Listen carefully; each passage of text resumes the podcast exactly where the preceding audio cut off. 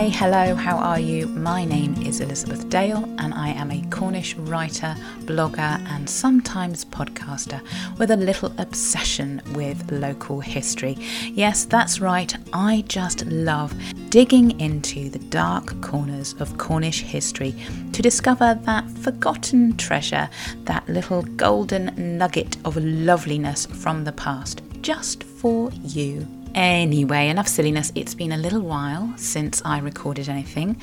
I seem to say that every episode, don't I? Sorry. Um, and so, yeah, I just wanted to do a little bit of housekeeping. Basically, I want to say a huge thank you to everyone that has donated and everyone that has signed up to become a patron. I really can't thank you enough. It, it, does mean so much to me, and it just means that I can keep researching and keep producing these episodes for you. So that's, I just wanted to say a huge, huge thank you to everyone um, that has got involved and, and donated a little towards my research. Thank you. Right, so on with today's episode. And the story today is kind of inspired by a little trip that I took last year. Me and the other half, we went up to the city of York, and along with amazing Minster and the medieval architecture and the awesome Viking Museum, we also took time to go and find the grave of Dick Turpin, probably the most famous highwayman in the UK executed for his crimes in 1739 and buried in the city of York.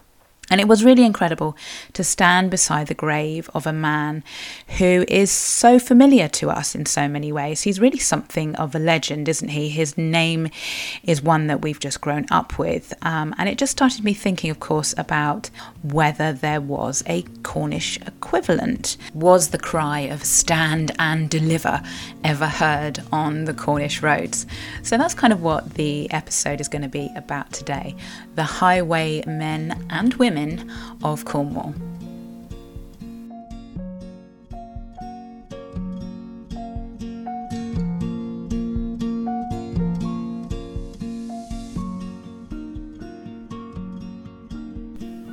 But before we get into the footpads and the highwaymen, I just wanted to take a little time to actually talk a little bit about the roads of Cornwall.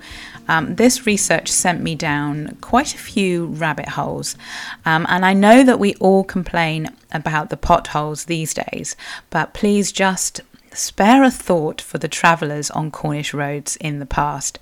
Our roads were notoriously bad.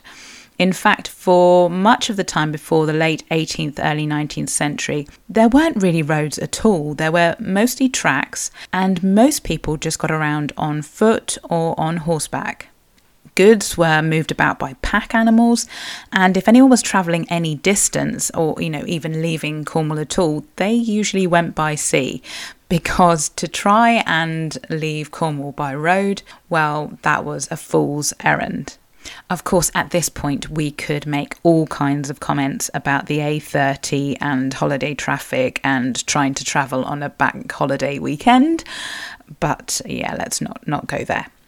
So, the traveller Celia Fiennes, who visited Cornwall in 1698, described the roads as dirty and full of holes. I've actually written about her travels through Cornwall on my blog, and it really makes fascinating reading if you want to check that out. She gives descriptions of the towns and villages that she passed through, and her descriptions of the Cornish people are particularly interesting. Anyway, the lack of roads also meant that carts were pretty much useless, and um, it said that wagons and carts weren't really in use much at all before the early 1700s. In fact, Sir Humphrey Davy's mother, Grace Millet, claimed that when she was growing up in sort of the 1760s, there was only one cart in the whole town of Penzance. The roads were just so bad that there was no point in having them. In some places, heavy items would be dragged about on like wooden sleighs because to attempt to move anything with wheels was just not possible.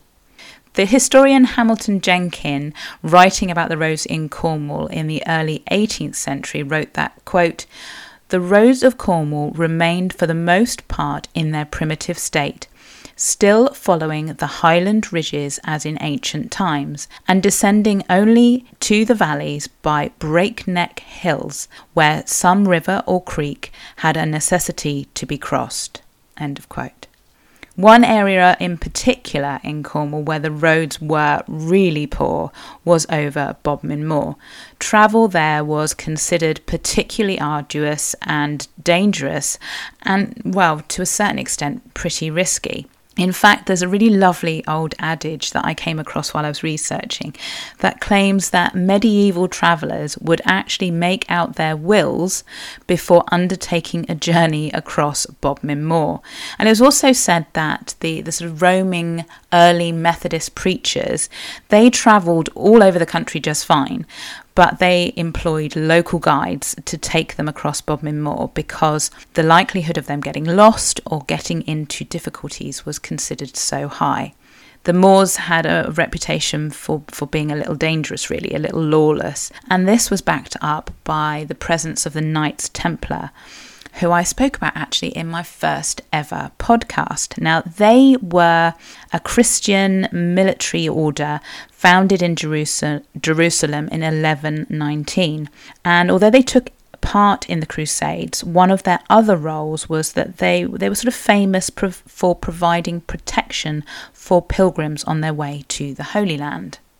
In the 12th century, the knights were given a plot of land on Bodmin Moor, and exchange for this and for the tin that they were able to extract from that land, they provided a place for travellers across the moor to stay and a sort of kind of security, kind of safe passage for pilgrims crossing the moor. At that time, pilgrims on their way to the Holy Land from Ireland or from Wales, for example, they would sail down the coast as far as Padstow and then to avoid the treacherous waters around Land's End, they would disembark at Padstow and walk across Cornwall, walk across Bodmin Moor to Fowey, and then take up another ship and continue their journey to the continent by sea.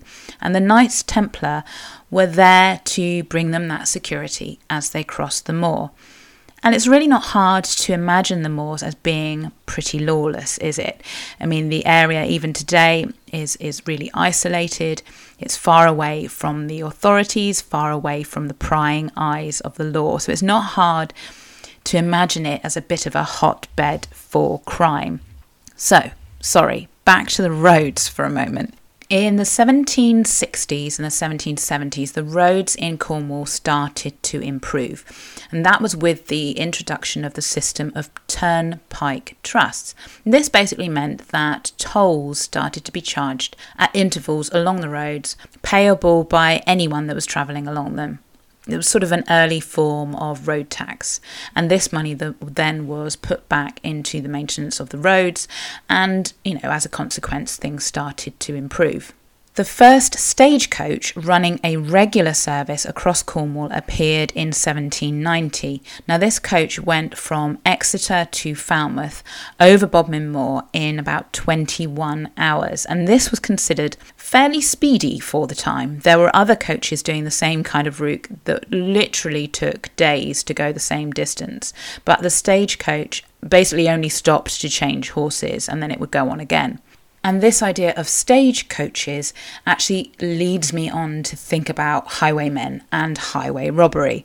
So I thought it would be worth sort of defining what that actually means. Um, you get this sort of visual image of a man in a mask with a pair of flintlock uh, pistols jumping out in front of a stagecoach or, or galloping up on a horse and shouting, Stand and deliver. And of course, you know, that did happen. But highway robbery, by definition, was basically a crime, any theft that was committed on a public highway, on a public road. And I don't want to give the impression that the highway robbers and the, the highway robbery that we're going to be talking about was really in any way connected to the roads getting better or the stagecoaches, mail coaches arriving. People on foot and people on horseback were just as likely to get robbed, they were just as vulnerable. But I wanted to give you an idea of what travelling on the roads in Cornwall in the 18th century was like. So we're actually going to look at the events of just one day. Tuesday, the 19th of January, 1787. At about 3 pm on that day, a Mr. Truscott, a surveyor of county bridges, was riding from St Austell to Lostwithiel when he was attacked by two footpads. Now, that's the name that's given to highway robbers that didn't have a horse. Anyway, these two footpads must have pulled him up from his horse and they quote cut him across the face in a terrible manner end quote and then made off with 252 pounds that he was carrying, which was the wages of some local workmen. The evening of that same day, two other people were robbed on the road near Bodmin when returning from a market in Wadebridge. And then at about 10 pm on the same day, the postboy carrying the mail from Bodmin to Truro was stopped by a man on horseback. He was said to be well mounted, implying that obviously he had a quality horse, I suppose. And this robber brandished a pistol and took the mail bags, which contained letters from London to Falmouth and Truro. And according to the newspaper accounts, there were also some legal documents in them as well.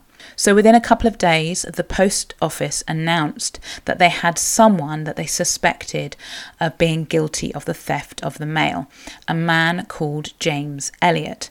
Now, I haven't been able to find out too much about James, but he was 35 years old, and I believe he was from the Padstow area because that's where he tried to hide after the robbery, as you'll see. But Cornwall being Cornwall, James couldn't hide for long. A report appeared in the newspapers in late January and it reads Last week, James Elliot, advertised by the General Post Office as the person suspected of robbing the post boy of mail near Truro on the 11th, was apprehended by the following remarkable means.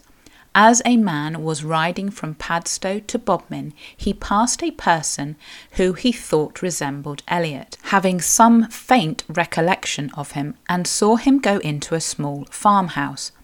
When he arrived at Bodmin, he communicated his suspicions to a friend, who thereupon got some constables and a party of soldiers who happened to be there.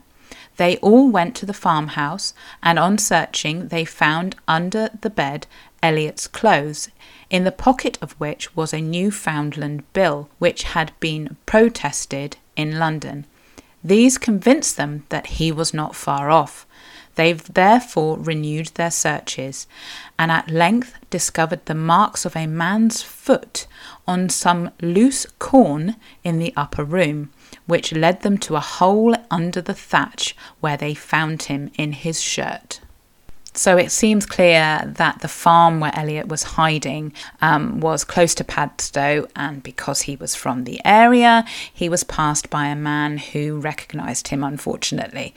So James Elliot was arrested and then convicted of highway robbery, of stealing the mail at Launceston Assizes on the 6th of April 1787, and then he was actually executed by public hanging on the 10th of April at Bodmin Jail.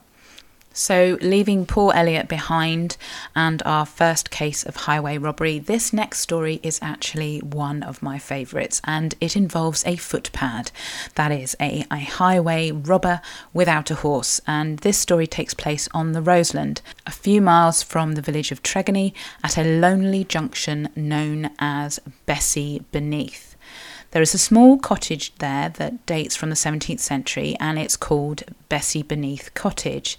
And it was once an inn and then later a blacksmith's forge. And the crossroads itself ha- appears to have been the site of the local hangman's gibbet. Now, there are a few stories about how this place came by its unusual name. One version is that Bessie was a witch who was hanged and buried close to where the, these roads meet. But the other local legend has something more of the ring of truth about it, I feel. Bessie is said to have been Betsy or Bessie Nankervis, who was from a wealthy Cornish family and was the lady in waiting to Lady Mary Killigrew of Arwenack in Falmouth in the 16th century. Now, the Killigrew family, as well as being one of Cornwall's oldest and wealthiest families, were also notorious pirates. And Bessie's story first appears in print in 1780 in a book by a man called Dobson, which was entitled The Lives of the Killigrew Family of Arwenack. Now, I haven't been able to trace a copy of this book, so I'm only going from a newspaper article that I read, which was printed in the Western Morning News in December 1922.